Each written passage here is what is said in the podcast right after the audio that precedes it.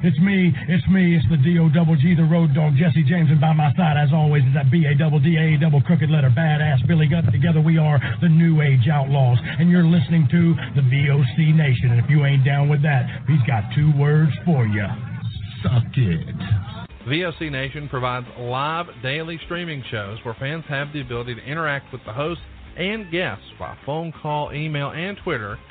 VOC Nation hosts include the legendary Ken Resnick, who you probably remember from the AWA and WWE, former WCW performer The Maestro, Wes Briscoe, who you probably remember from Impact, Brady Hicks, who you remember from Pro Wrestling Illustrated, former WWE and TNA star Shelly Martinez, and former Philly radio personality Bruce Wirt.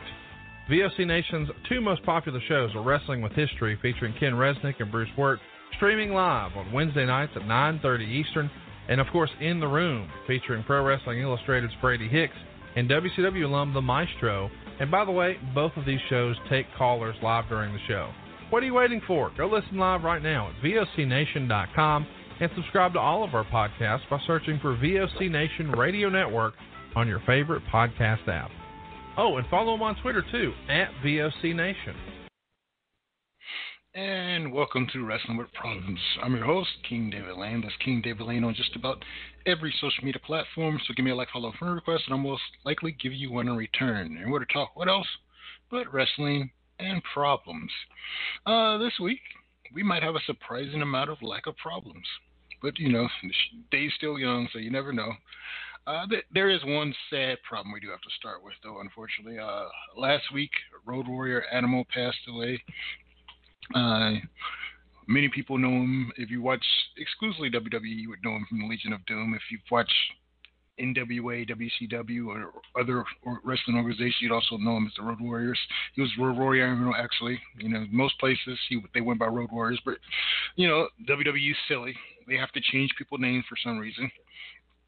So he did not necessarily go by Road Warriors as a team there. He, him, and his um, partner Hawk. Hawk unfortunately passed away years ago as well. Uh, they did add a few other members here and there. Heidenreich teamed with Animal late towards his last WWE run, I believe. Uh, they also threw in uh, Crush or somebody, somebody's some other point. Oh no, no, no, Puke rather. I'm sorry. Crush was the guy they added to Demolition. They added uh, Puke, Darren Drozdov to the Road Warriors for a brief run back towards uh, uh, before uh, passed when they did. They were doing a ridiculous angle where, actually, I said a ridiculous angle where they pretty much the same thing you see them they did with Jeff Hardy and uh, Sheamus. Basically the same angle, only that involved you know somebody falling off the Titantron. Uh, I'm not going to go into too many details. You can go, you can go back and Google it and probably watch it on WWE Network if you really want to. But yeah. Anyway, we're here to talk about uh, Road Warrior Animal a little bit, so uh, I guess I'll uh, give a little bit of his bio. Uh, he was actually good friends with Hawk. Uh, they grew up together uh, in Chicago. Joe Laurinaitis, Joseph Laurinaitis, is actually brother Johnny Ace. he was actually the father, by the way, of James Laurinaitis for former NFL player as well. So uh, interesting bloodlines he had. Uh, the Road Warrior is a tag team, also known as Legion of Doom. If you're in WWE, uh, they were entered into the WWE Hall of Fame in 2011, along with their manager uh, Paul Ellering. Uh, their wrestling career started around 82 or 83. Uh, Animal was the quote original Road Warrior. He used a biker gimmick. Eventually, uh, uh, he wrestled under that name, the Road Warrior. Uh, Paul Ellering eventually gave him an idea. He was putting together a stable of heels in Georgia, so uh, it was called the Legion of Doom. So, for you wrestling history buffs, Legion of Doom was actually named a stable prior to it being the tag team alternative name, sort of uh, the Road Warriors. Fun fact while we're on this subject, uh, Midnight Express was also a stable. We've discussed this a few times on the show before, but I like throwing it in again. Uh, Midnight Express was actually a stable before it was a tag team. it actually had a black dude in it. so Neville, you can look up my. Uh, I'm gonna say I was gonna say my good friend. He's not really my good friend. I don't really know the guy, but I like uh, bringing up Norvell, uh, the black guy from Midnight Express that pretty much never gets talked about ever. But he had an interesting career in his own right as part of Midnight Express and with some other stuff. So uh, actually, come to think of it, I think I'll bring that'll be a topic for another show. So, but anyway, uh, back to Road Warrior Animal. Uh, when they put together the Legion of Doom stable in Georgia Championship Wrestling, uh, they ended up going by Animal and Hawk. Those are names you kind of know them by. Road Warriors being came out. They still had a sort of biker gimmick. Funny enough, Animal he felt like one of the village people basically they shaved their heads, they started wearing the studded dog clothes they're familiar with. They had the spike shoulder pads and face paint. Kind of, you know, based off the Road Warrior uh, movie. They were just sort of, you know, these monster heels, no mercy monsters. And they just like gave these killer interviews. It was kind of fun, but kind of like savage at the same time. And it's kind of what you knew the team is if you didn't follow them. If you followed them more for NWA, you definitely get that feeling. They were still tough guys in the WWF runs too, but for some reason Vince had to make everything crazy ridiculous. Like, uh, like they pretty much never talk about this anymore. But there was a point when uh, Paul Ellering was giving a dummy during one of the WWF runs. You almost never see them refer to or talk about that again. But anyway, uh, uh, back to the uh, back to the Georgia Championship that era. They eventually won the NWA National Tag Team Championship four times.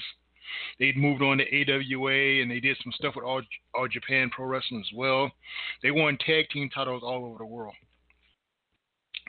Uh, now, this is the run that they sort of became famous to me as. This is their Jim, Jim Crockett Promotions runs. This has been like 86 to 90 they sort of uh they sort of kind of split time back and forth between AWA and NWA during this time, but eventually they, they, they signed a huge deal for NWA. They won the Jim Crockett Senior Memorial Cup Tag Team Tournament, which was a huge tournament back in the day as far as wrestling went. They feuded with the Horsemen, the Russian team, you know, Nikita Koloff, Ivan Koloff, uh, fun fact: Barry Darsow was actually a member of that team. He was actually trained with them back in the day.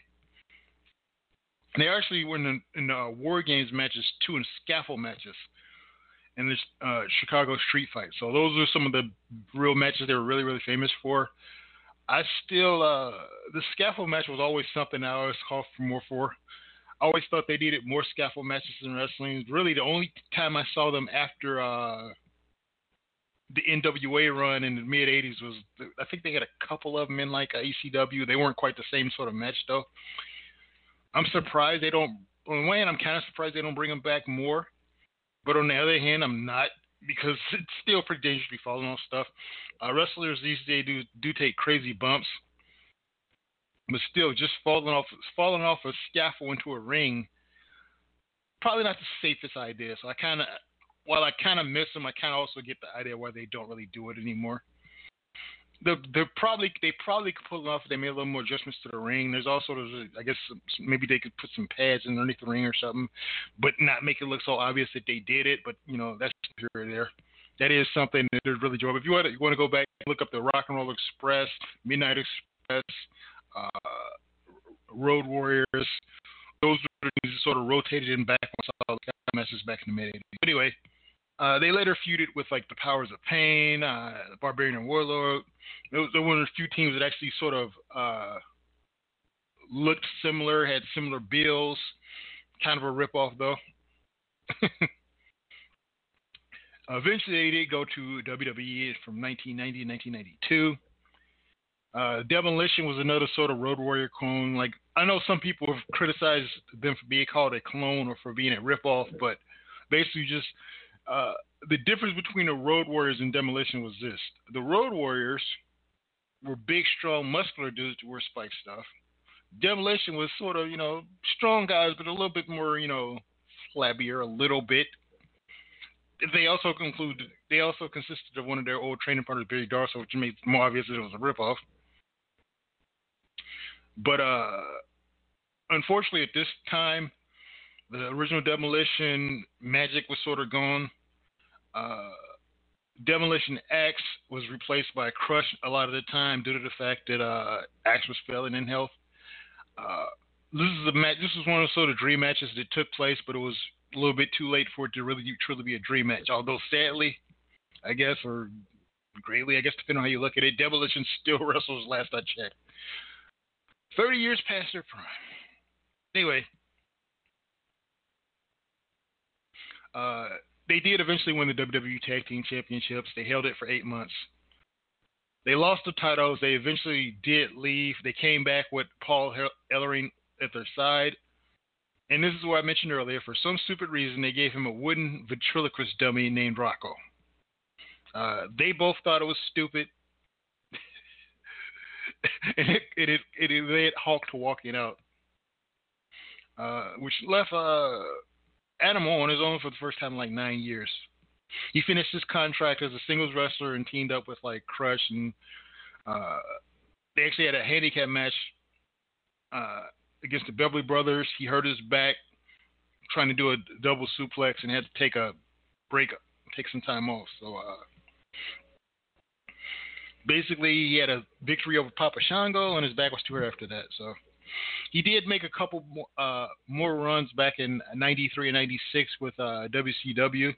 Uh, he didn't really wrestle in '93. Uh, he kind of took some time off after that run, though.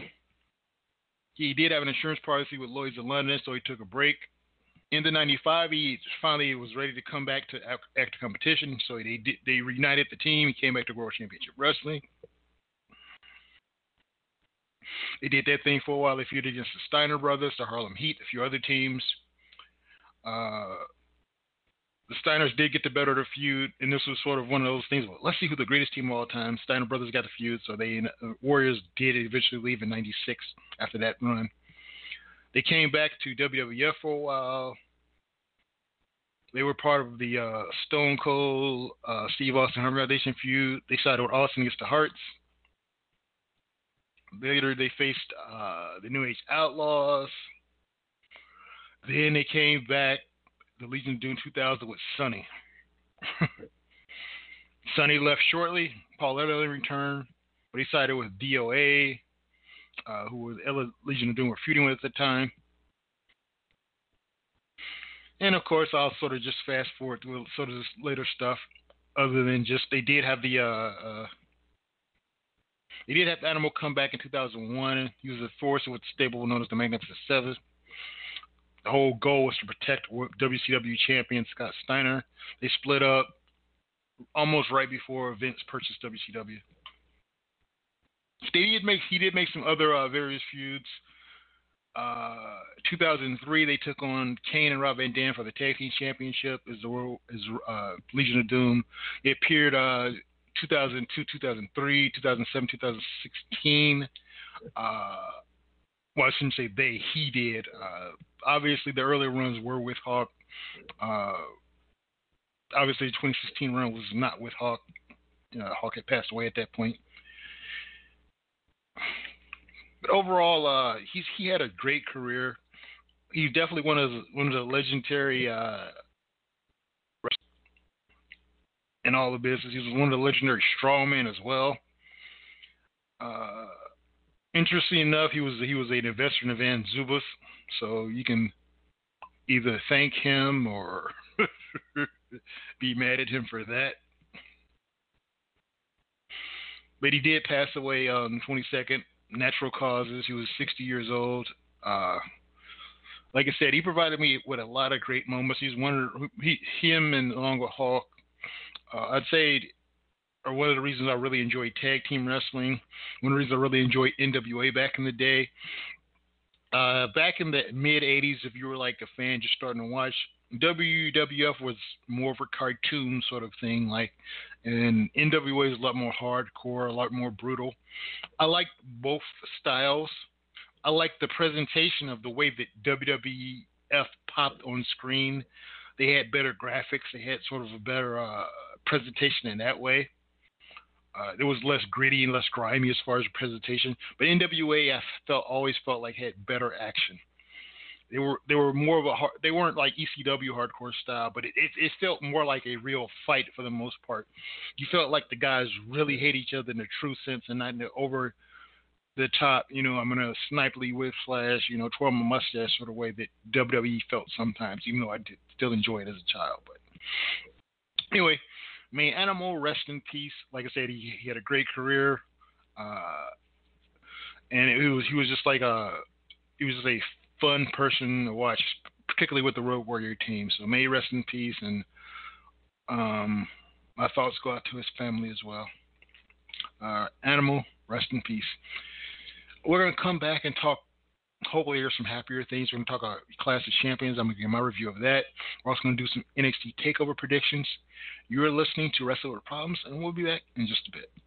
Hey, this is Total Package Lex Luger. You're listening to the VOC Nation. Don't miss out. Check out In the Room every Tuesday night at 9. Listen in. Pro Wrestling Illustrated, Brady Hicks, former WCW star Stro Maestro, Kathy Fitz, Matt Grimm. And you and Ray are there too, right, Ray? We sure are, and we've got great guests like Lex Luger, AJ Styles, Haku, and more. It's a heck of a party.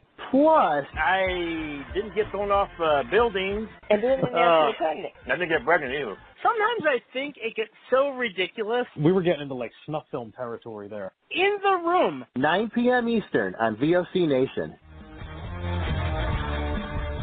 Wrestling with History, the voice of choice, and Killer Ken Wrestling. When I die, they're going to open me up and find about 2,000 undigested Northwest Airline cheese omelets. Mr. Chris Cruz, what's going on? Jesus, how did I get roped into this? General Adnan went to school with Saddam Hussein. He cried, I cried, he cried, and we're good friends. Adnan lost a lot of family in the Iraqi war. Everybody loves Granny. Wow. Yeah, see, a lot of people don't know that. Yes, Killer, you guys are busting me up. Catch Wrestling with History with Ken Resnick and I live on VOCNation.com Wednesday nights at 9.30 Eastern Time or listen to the podcast by searching VOC Nation Radio Network on your favorite podcast app. Stadium Journey, the worldwide leader in stadium reviews for the traveling sports fan, is proud to present the Stadium Journey podcast on VOC Nation. Join us as we talk with prominent figures from around the sports world to discuss issues pertaining to sports travel and stadiums around the globe. New episodes air on VOC Nation Wednesdays at 6 p.m. Join Paul Baker, Dave Cotney, Mark Viquez, Dan Calachico, and guests from throughout the sports world on the Stadium Journey podcast on VOC Nation.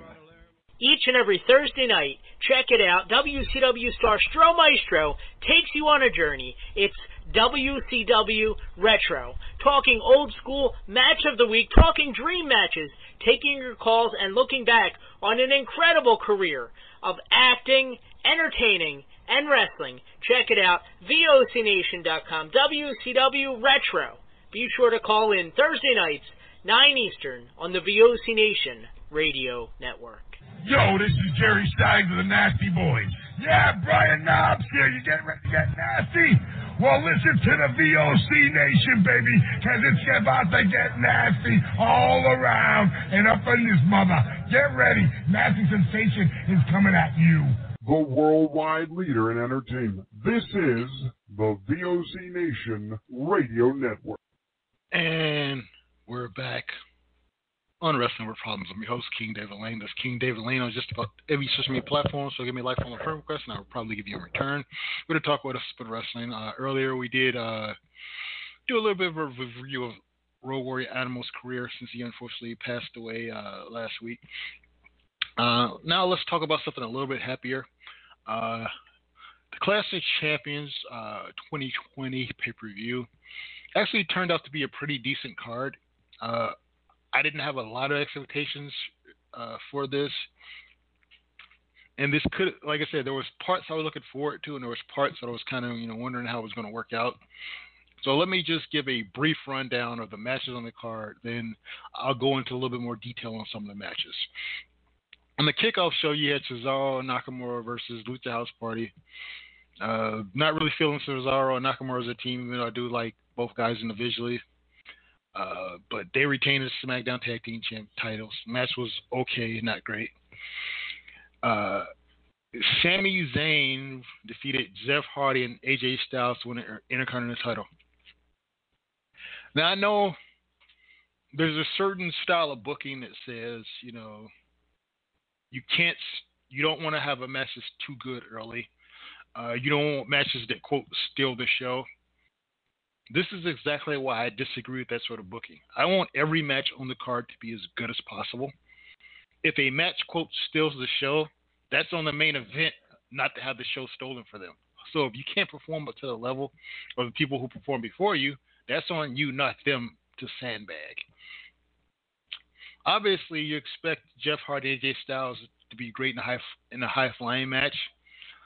Every now and again, you like to see something a little bit different, particularly as far as the booking of the end of a match.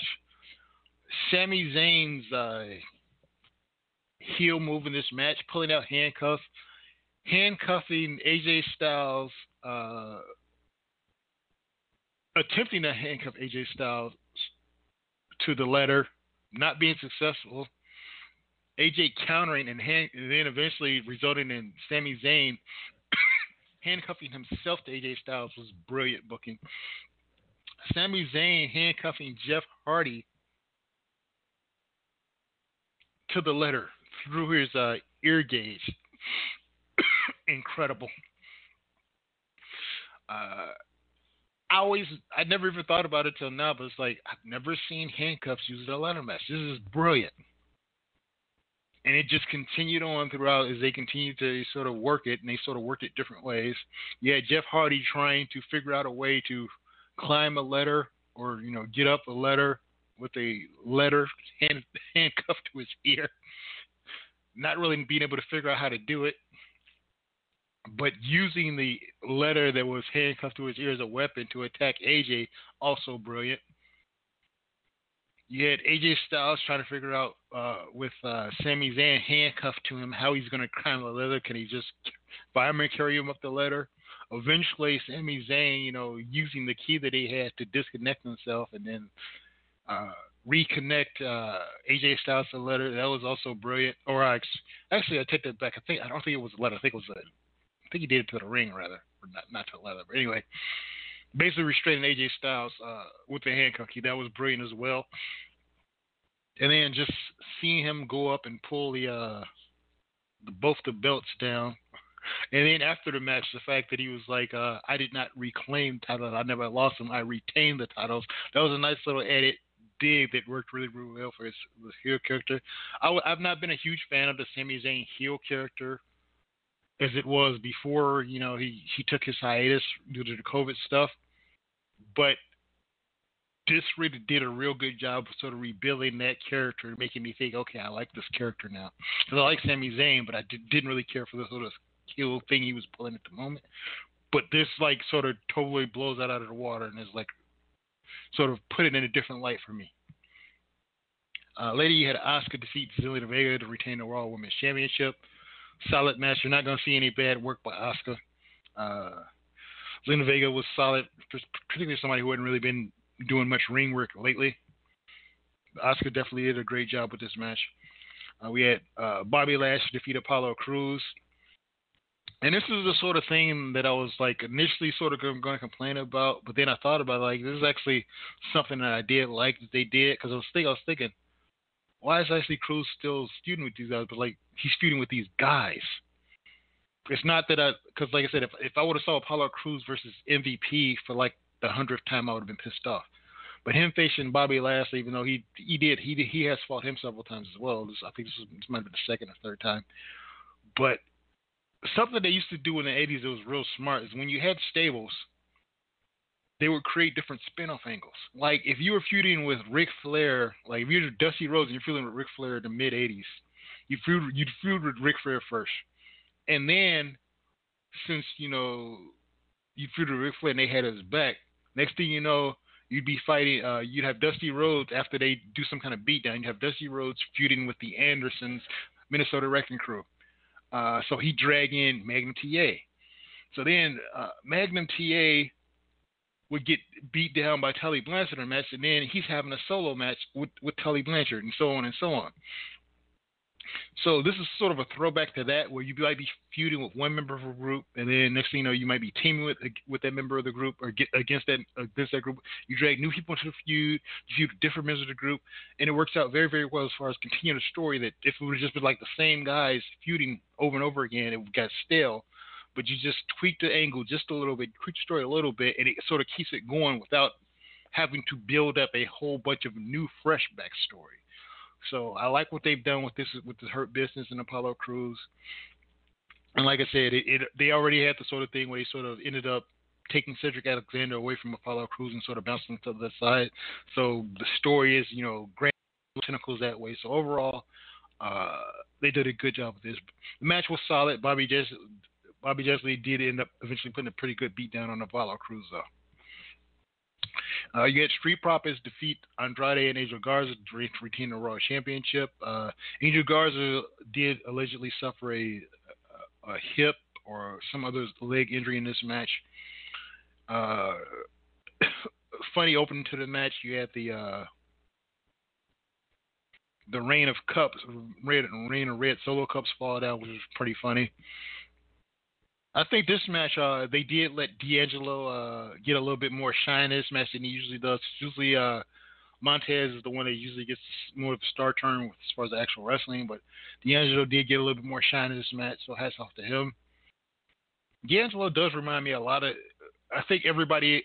It, I don't know if it's like in every community, but definitely within the black community, it's like every situation where you have a decent amount of black people, you have a D'Angelo's, a sort of somewhat charismatic black guy who's a little bit heavy, not really fat, but a little bit heavy. He's just sort of funny, but inter- interesting, entertaining guy.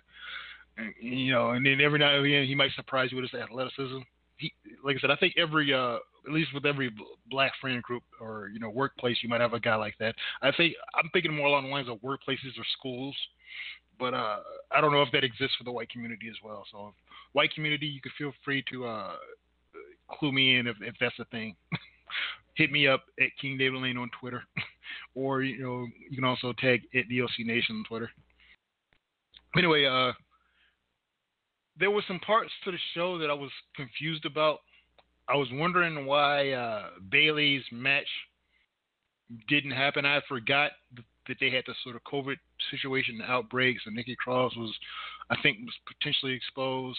Turns out that probably also derailed the women's tag team match because uh, it's believed that Nia Jax or and or uh, Shayna Baszler had been exposed.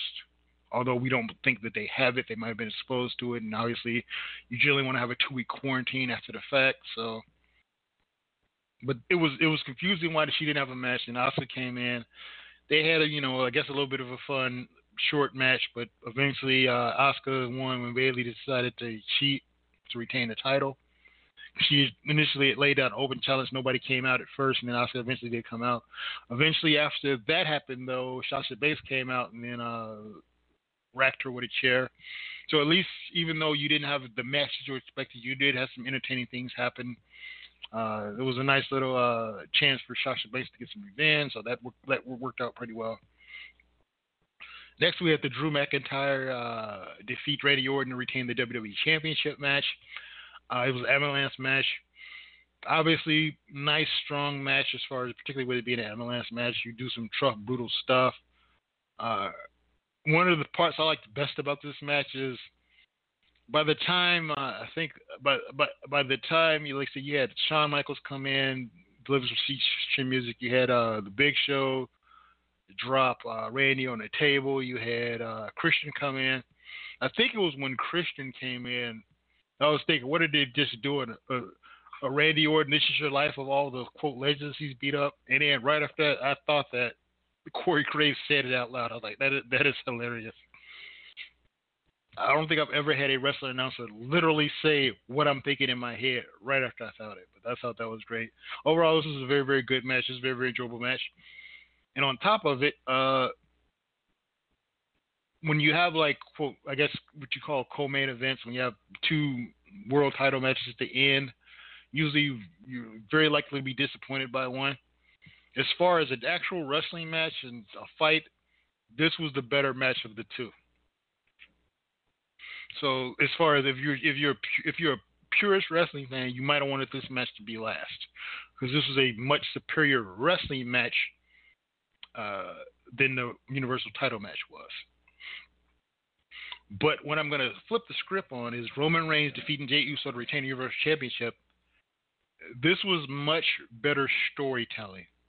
This is one of the best jobs WWE has done in telling a story in quite some time. They had a nice sort of build up to it as far as Jey Uso wanting to eat, wanting to be the wanting to be a leader, wanting to be the, at the head of the table. They did a good job in the build up to that as far as telling that story. They did a good job to build up Roman Reigns saying, "Nah, you're, you're always going to be the sort of little cousin, little brother to the group. I'm the big dog. You're sort of looking up to me." So they did a good job with the build up to that. But they did a great job going over the top telling the story in this match. One of the good things about having the Thunderdome situation is, and the crowd noise situation being sort of demurred a little bit, is the fact you can hear everything that happens in the match as far as referee talk and the wrestlers talking to each other. And in most situations, I don't think they take full advantage of that. And maybe they don't do it for good reason, you know, particularly with undercard stories, you're not necessarily developing stories as much. But with this being uh, the main event, they did a good job of actually having dialogue during the match and telling that story, which is something you normally don't get in a wrestling match. Every now and again, you might get it in when they, they do some sort of street fight or something like that. But in the ring wrestling match, you hear very little of the conversation between the guys. You might get comments here and there, but you never get a full, you know, dialogue story. And you got a full dialogue story within the match here. You had the referee involved. You had Roman talk to the ref. You had the ref talking, you know, trying to put him in place, trying to keep his control. You had uh, Jimmy come out and say, "I'm going to throw this in. You can't, you can't do this. You don't need to take this beating." You had Jey not giving up.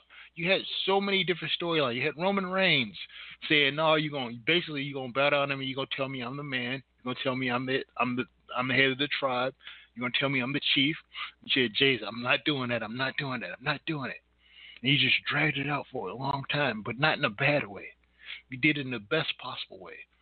And like I said, I did see some um, online chat about this, like like Bleacher Report talking about how this is truly Roman Reigns' sort of star-making thing. And the, I think that's definitely the case for it. That is definitely the case for this particular story. Uh, Roman Reigns going heel was something a lot of fans had wanted before. It's along the lines of John Cena, something fans wanted before but didn't happen. So that it happened and is being executed so well makes makes you makes a lot of the fans wonder what took you so long. Why you didn't do this earlier?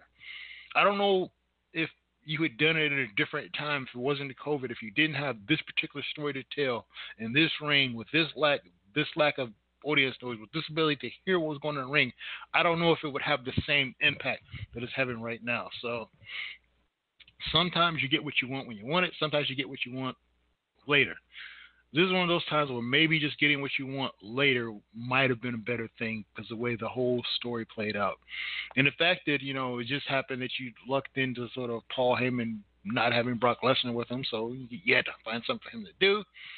That might even uh, made it even better as far as helping put. I don't know how directly hands-on Paul Heyman is with this storyline, but I, I I would guess that he is very very heavily involved. Roman Reigns was not considered a charismatic guy. He was not considered a good guy on the mic, even you know, even when he, once he became a champion initially. So this is a huge turnaround as far as his character development and storytelling. I don't know if there would have been anybody else on the roster other than maybe Randy Orton that might have been able to tell a story this well as far as, you know, the way this was executed. Yeah, speaking of that, while I did bring up Randy Orton, Randy Orton did a good job of selling certain things as far as when they were trying to close the ambulance door in his match, the smile, the look on his face, helped tell the story and sell the story of the vicious ends that he's willing to go to. So I did want to give him a little bit of prop. I kind of glossed over that part of the match a little bit when I was telling that story, but uh, I did want to give him props for that. Anyway, uh, Roman Reigns did a great job telling this story. Uh, Jey Uso did a good job selling the sort of underdog role. Jimmy did a good job being the loyal brother that doesn't want to, but decided he had to. He had to save his brother, so he did a good job with that. I wonder where that leaves the two brothers when he told them not to throw the towel in, but he did it anyway. So that's a story that still can be t- potentially be told there. Uh, overall, uh, despite you know you had a few hiccups in some matches that weren't that were promised that weren't delivered, uh, this was a pretty good card. This was an enjoyable card. I like the fact that it was also three hours, not four hours. WWE has done a much better job with a two and a half to three hour pay per view than they've done with the four hour pay per views this year. So I'll, I'm thinking maybe they should probably stick with that, or at least until you can get back into a you know a situation where you have full crowds and whatnot. Uh, like I said, because the time being, I don't think my attention span can sort of take it that way. But in any rate, uh, overall, a very, very enjoyable card. In fact, I was looking at what grade I was going to give it. I decided I'm going to give this uh, card overall. I'm going to give it a B plus, which is a much higher grade than I've given many recent uh, WWE cards. I found the undercard a little bit lacking, but not terrible. That's the only reason it didn't grade higher. But the the two main events were like top notch. The, the main events both got it. I, I I would actually give the Ambulance match an A, and I would give the the uh, Universal title story an A plus. Like I said, the Universal title match wasn't a quote match, but the story was incredible. The uh, WWE title match and story were both very, very good. Uh, in fact, they're both great. But like I said, this is really enjoyable, especially with this being quote one of the minor pay per views. This was quite quite amazing. If if I just wanted to judge on a minor pay per view, I'd, I'd, go ahead and give it an A for for what I call a minor pay per view. But overall, I give it a B plus. You know, keeping it in proper perspective, very very enjoyable. If you did not have a chance to watch it, if you you don't always watch WWE pay per views, this was definitely be one to watch. If you want to, if you if if you want to sort of skip part of it, uh I already told you what parts you might want to focus on, so you can just go back and uh, check it out. But definitely check out uh, the Universal Title match, the WWE Championship match, and uh, definitely you you're definitely gonna want to check those out. And also the uh, Sami Zayn, Jeff Hardy, AJ Styles match. Those three matches uh, are definitely must watch if you're a wrestling fan. But anyway, let, us get on to our. Uh, we got we do have a another quote pay per view coming up. NXT Takeover 31 is, is is coming up very very soon. So uh oh, we got a call on the line. Let's see who the caller is. Caller, you caller? You store? Hello. Yeah, caller. Are you at the liquor store? I am not. Okay, if you still got the speaker up, turn the speaker down, whatever else. But uh, welcome to the show. This is uh, good friend of the show and uh, third man in the booth. Usually it's he's second man right now. This is at Brock Reds on Twitter. Brian Hunter, how's it going? It's going good, King. It's going great for all wrestling fans who actually are fans of the WWE. They're hitting on all cylinders. Well, I'm not gonna say all cylinders, but they they they did a great job last night. Let's let's not say all cylinders just yet. well, actually, I was I, um, I, I was referring to um, them um, with the storytelling of the two main events. Sorry, I didn't specify that. I was, I was gonna say, in the words of the Wolf and Pulp Fiction, let's not start no, no, no, no, no, just yet. anyway, uh, since you, since you were not available during the first part of the show. By the way, the show we have about 20 minutes left because I had to reprogram the thing here. Uh, there were some technical difficulties, so we literally have a hard, roughly 20 minutes left to the show because I had to reformat the show. So we're, we might have to rush through things a little bit towards the end. If, if we do get cut off at the very, very end, that's why not because I'm trying to rush you off the air or anything. But we have a very, very hard, roughly 20 minutes left to the show. But anyway, uh, since you didn't get to comment earlier, you got any comments on Road Warrior Animal or his career before we move on? I I just make this brief. Um, he was um, one of the um, um, early tag team wrestlers that I could recall watching when I started watching wrestling. Um, hearing that theme music of um, Iron Man with um, his um, partner um, Road Warrior Hawk, who had passed um, um, years earlier, but um, it was a sad day um, that we all lost um, a good wrestler, um, a man that did um, good matches. I'm not going. I'm I'm not going to call him a great wrestler, but for what he was at the time, um, dude, dude was solid. The tag team was solid, and um, God rest in peace. Absolutely.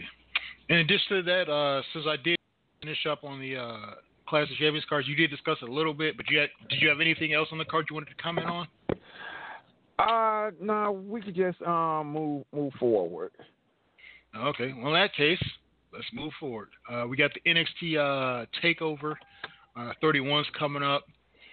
Uh, we got we only got four matches uh, listed on the card right now, so actually this will make things much much easier. uh, but for the time being, they have the format. I'm sure they'll add a little bit more uh, once uh, Wednesday's show hit. But let's go ahead and go with. We got a singles match. We got Kushida versus Velveteen Dream. Who you got? I got Velveteen Dream. I'm going to concur with you on that. Kushida's, you know, talented, but they haven't really pushed him all that much. Velveteen Velveteen Dream's been getting a big push, although I think his uh, little issue No. there sort of derailed it a little bit. But they have put him back on TV and they have put him back in prominent roles, so I'm going to go ahead and go with the Velveteen Dream. Yeah. Yeah, next we got a singles match for the uh, NXT North American Championship. We got Damian Priest, champion, versus Johnny Gargano. Who you got?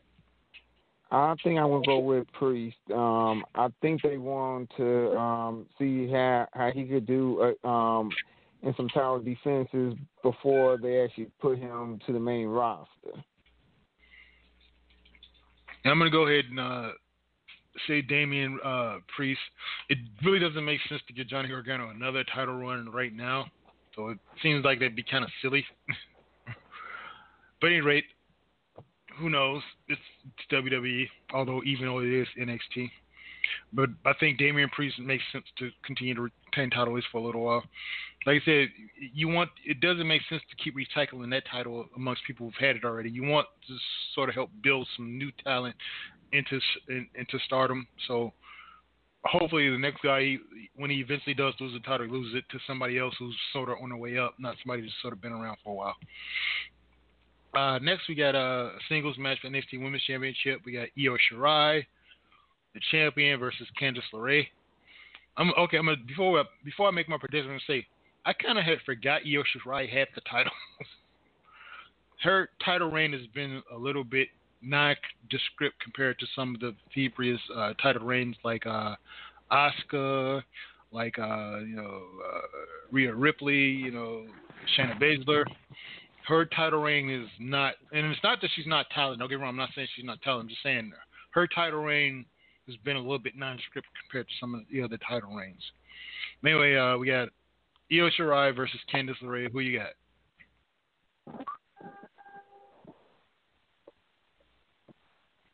Hey Brian, who you got?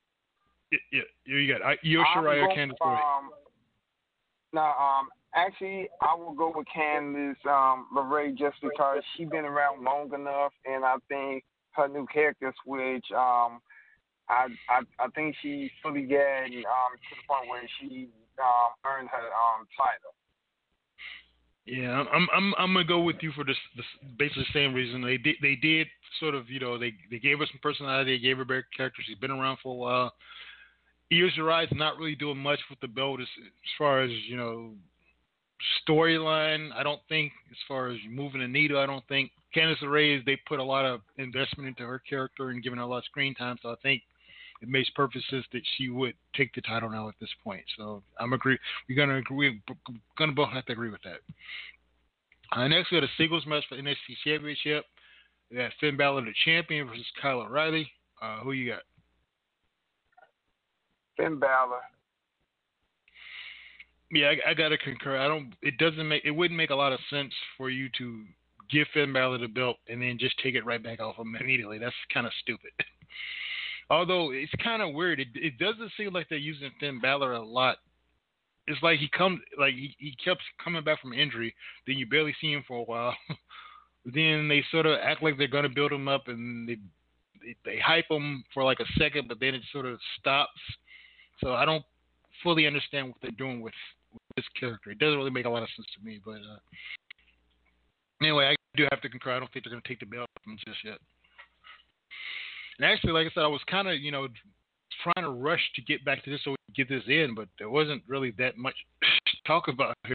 Like I said, I'm sure they're I'm sure they're gonna probably build up maybe an, at least one more match, possibly two, on uh the Wednesday night edition of the show.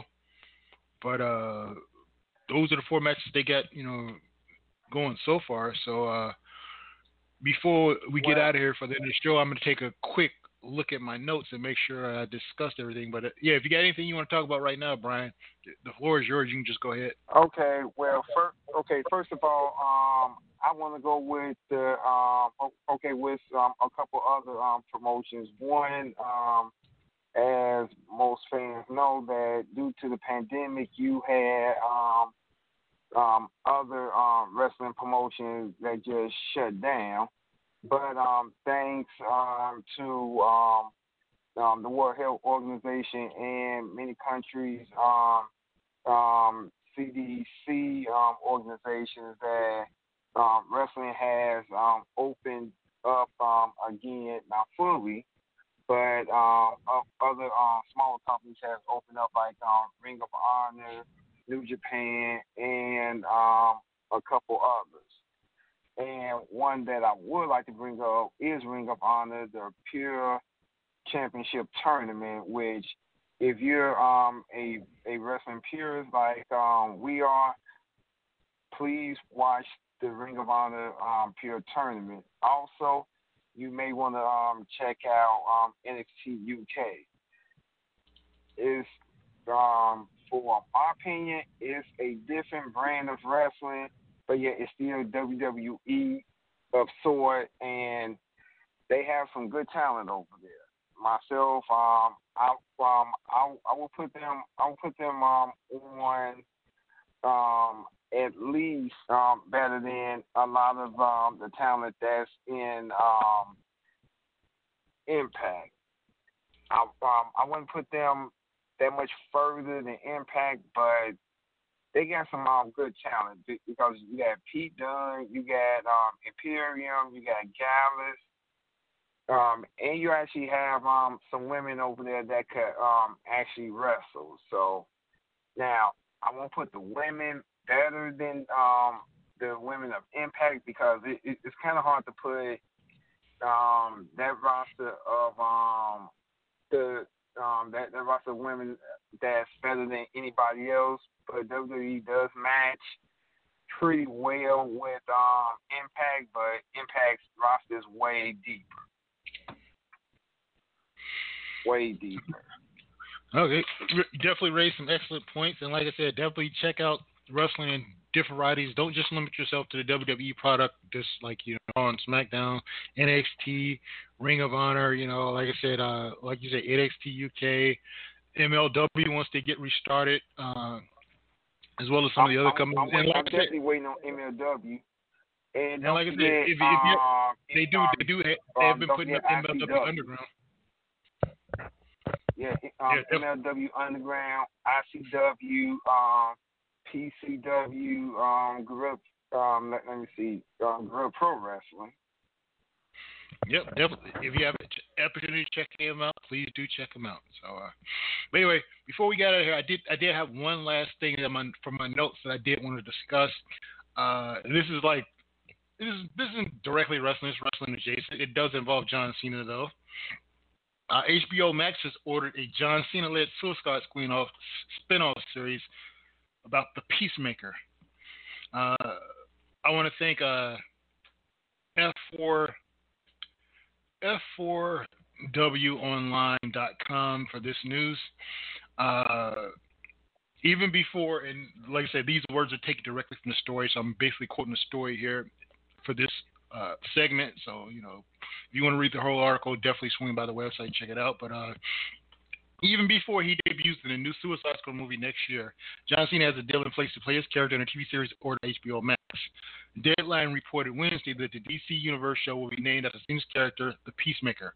A show will be written and mainly directed by James Gunn, who is handling the same duties in the movie. Gunn also wrote and directed the first two Guardians of the Galaxy movies for Marvel, which starred former WWE star Dave Batista. Scheduled to begin production early next year, the first season will be eight episodes and will be explore the origins of the Peacemaker character. Cena is also a co-executive producer of the series. The new Suicide Squad movie will, uh, which stars Margot Robbie and Idris Elba, is set for release early August. And by the way, he's definitely having a busy 2020 because he's also going to appear in the ninth Fast and Furious movie, which is in post production, a reboot of the Wipeout game show for CBS.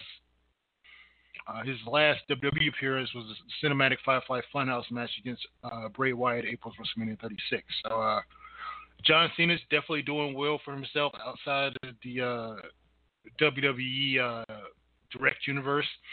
Uh, I guess a lot of guys want to now try to be the next quote Rock as far as if they're wrestlers. I saw some things saying uh, Roman Reigns could potentially be that too. Uh, particularly if he had if he had done what he's doing now, like five years ago, he'd be on the same path as Rock. I don't know if I'm willing to go that far, but I definitely like if he continues telling stories in this way, I definitely could see a future for him in movies too. I think that's the way. I think we're gonna see a lot more guys sort of take that path if they can, because now that the Rock has sort of opened up the day, door for it, you know, wrestlers are being taken more serious as actors. I think it started with like rappers and singers. Uh, the Rock was the one that sort of opened the door for people who weren't necessarily traditional actors, as far as you know, being a huge you know major star. Like rappers were getting roles and stuff, but none of them sort of took the next step, other than uh, Will Smith, obviously. Uh, but you had a lot of you you had a lot of uh, rappers being sort of character roles and whatnot. So uh, you did have a lot of wrestlers doing that. But then when The Rock took over as a major superstar, that's opened doors for some of these other guys like Dave Batista and, and, and some of the other people. Hulk Hogan tried to be the guy that did that. It did not work out well for him. He made some terrible movies. Let's just be honest. Terrible. It was Maybe terrible. It's bad. It, it, it's bad when uh, you look at um, the character known as Hollywood Hogan, and you look at uh, what the Miz had did, and his was uh, straight to um, DVD, and the Miz movies were better. I can't argue bad. that. I can't argue that, although there is different technologies and stuff being used, so there is a little bit of advancement. So I can't make it a direct apples to apples comparison due to that reason, but yes, I have to agree. Although if you look at like the uh, sort of Cena's early movies, the Marine was like Hulk Hogan movie bad. Like I said, I'm talking about the original Marine was Cena. I think the other ones have been a little bit Was- better. The original Was- was Marine. Cena ac- actually, the the Marine were, was um okay wasn't unbearable. it was bad. It was, it was as bad as like Suburban Commando or something, some one of those movies. It was pretty bad. No, But not, but not, nothing could be could be that bad. But it, but but it wasn't it wasn't Cena that made me not want to watch the movie though. It, it was just a bad movie. He's done a good job in some of his other acting roles, so it's not like he was there, he ruined it. And honestly, even in Hogan's movies, it wasn't that his acting was so terrible. That it, it was just the movies were bad. I don't think anybody could have seen those movies. It was just bad. But anyway, I think that covers this week. Uh, Wrestling Problems. You got anything you to say before Will? Uh, yeah. Um, okay, and we was um referencing about supporting um other um as, as um we like to refer um um, other independent um, wrestling um, organizations. Um, check out they um, they they um, wrestling catalog. Check out they um, library, uh, um, especially some of the um, stuff over um, in um, British wrestling. Um, like one of my favorites is Progress Wrestling and um, ICW. I think if you um, take a look at um, them and um, WXW, you will be surprised and also check out Evolve. And um, if you check out some of the um, history, you will find some very good matches with some people that you are pretty familiar with right about now, and some are up and coming. Absolutely, and that is all available on WWE Network right now. They're constantly adding uh, new content from those organizations.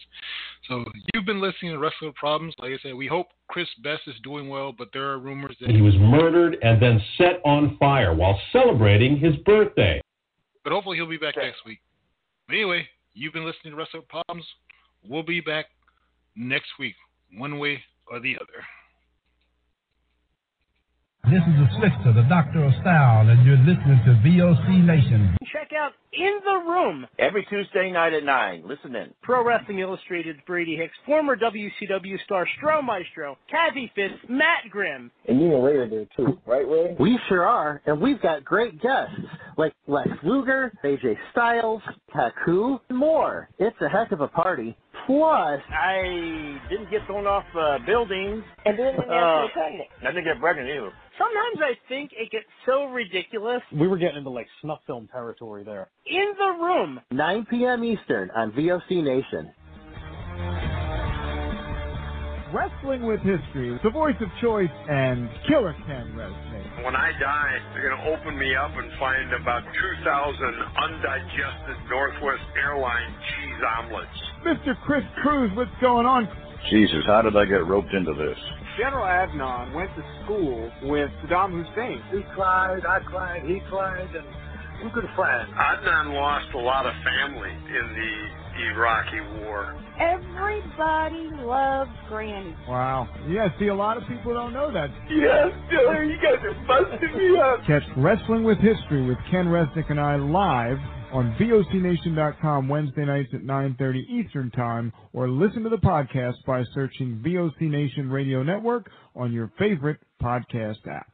Stadium Journey, the worldwide leader in stadium reviews for the traveling sports fan, is proud to present the Stadium Journey podcast on VOC Nation. Join us as we talk with prominent figures from around the sports world to discuss issues pertaining to sports travel and stadiums around the globe.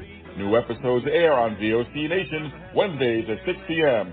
Join Paul Baker, Dave Courtney, Mark Viquez, Dan Calachico, and guests from throughout the sports world on the Stadium Journey podcast on VOC Nation. On Wrestling with Problems, we deal with two things wrestling and problems. On the wrestling side, we cover the major feds as well as the indies. As far as problems go, we cover our problems, American problems, and world problems. Sometimes the problems are even related to wrestling. Every week, comedian King David Lane and wrestler promoter Chris Best discuss the best and especially the worst in the world of wrestling with a heaping dose of comedy. Check us out live on VOCNation.com or on iTunes, Stitcher, or wherever you get your podcasts. Each and every Thursday night, check it out. WCW star Stro Maestro takes you on a journey. It's WCW Retro. Talking old school match of the week, talking dream matches, taking your calls and looking back on an incredible career of acting, entertaining, and wrestling. Check it out, VOCNation.com, WCW Retro. Be sure to call in Thursday nights, 9 Eastern, on the VOC Nation Radio Network. Yo, this is Jerry Stein of the Nasty Boys. Yeah, Brian Knobbs here. You get, re- get nasty? Well, listen to the VOC Nation, baby, because it's about to get nasty all around and up in this mother. Get ready. Nasty Sensation is coming at you. The worldwide leader in entertainment. This is the VOC Nation Radio Network. I'm afraid I've got some bad news. I came looking for booty. I like you, and I want you. Now we can do this the easy way, or we can do it the hard way. The choice is yours. Well, I don't think you and I will be doing anything any kind of way.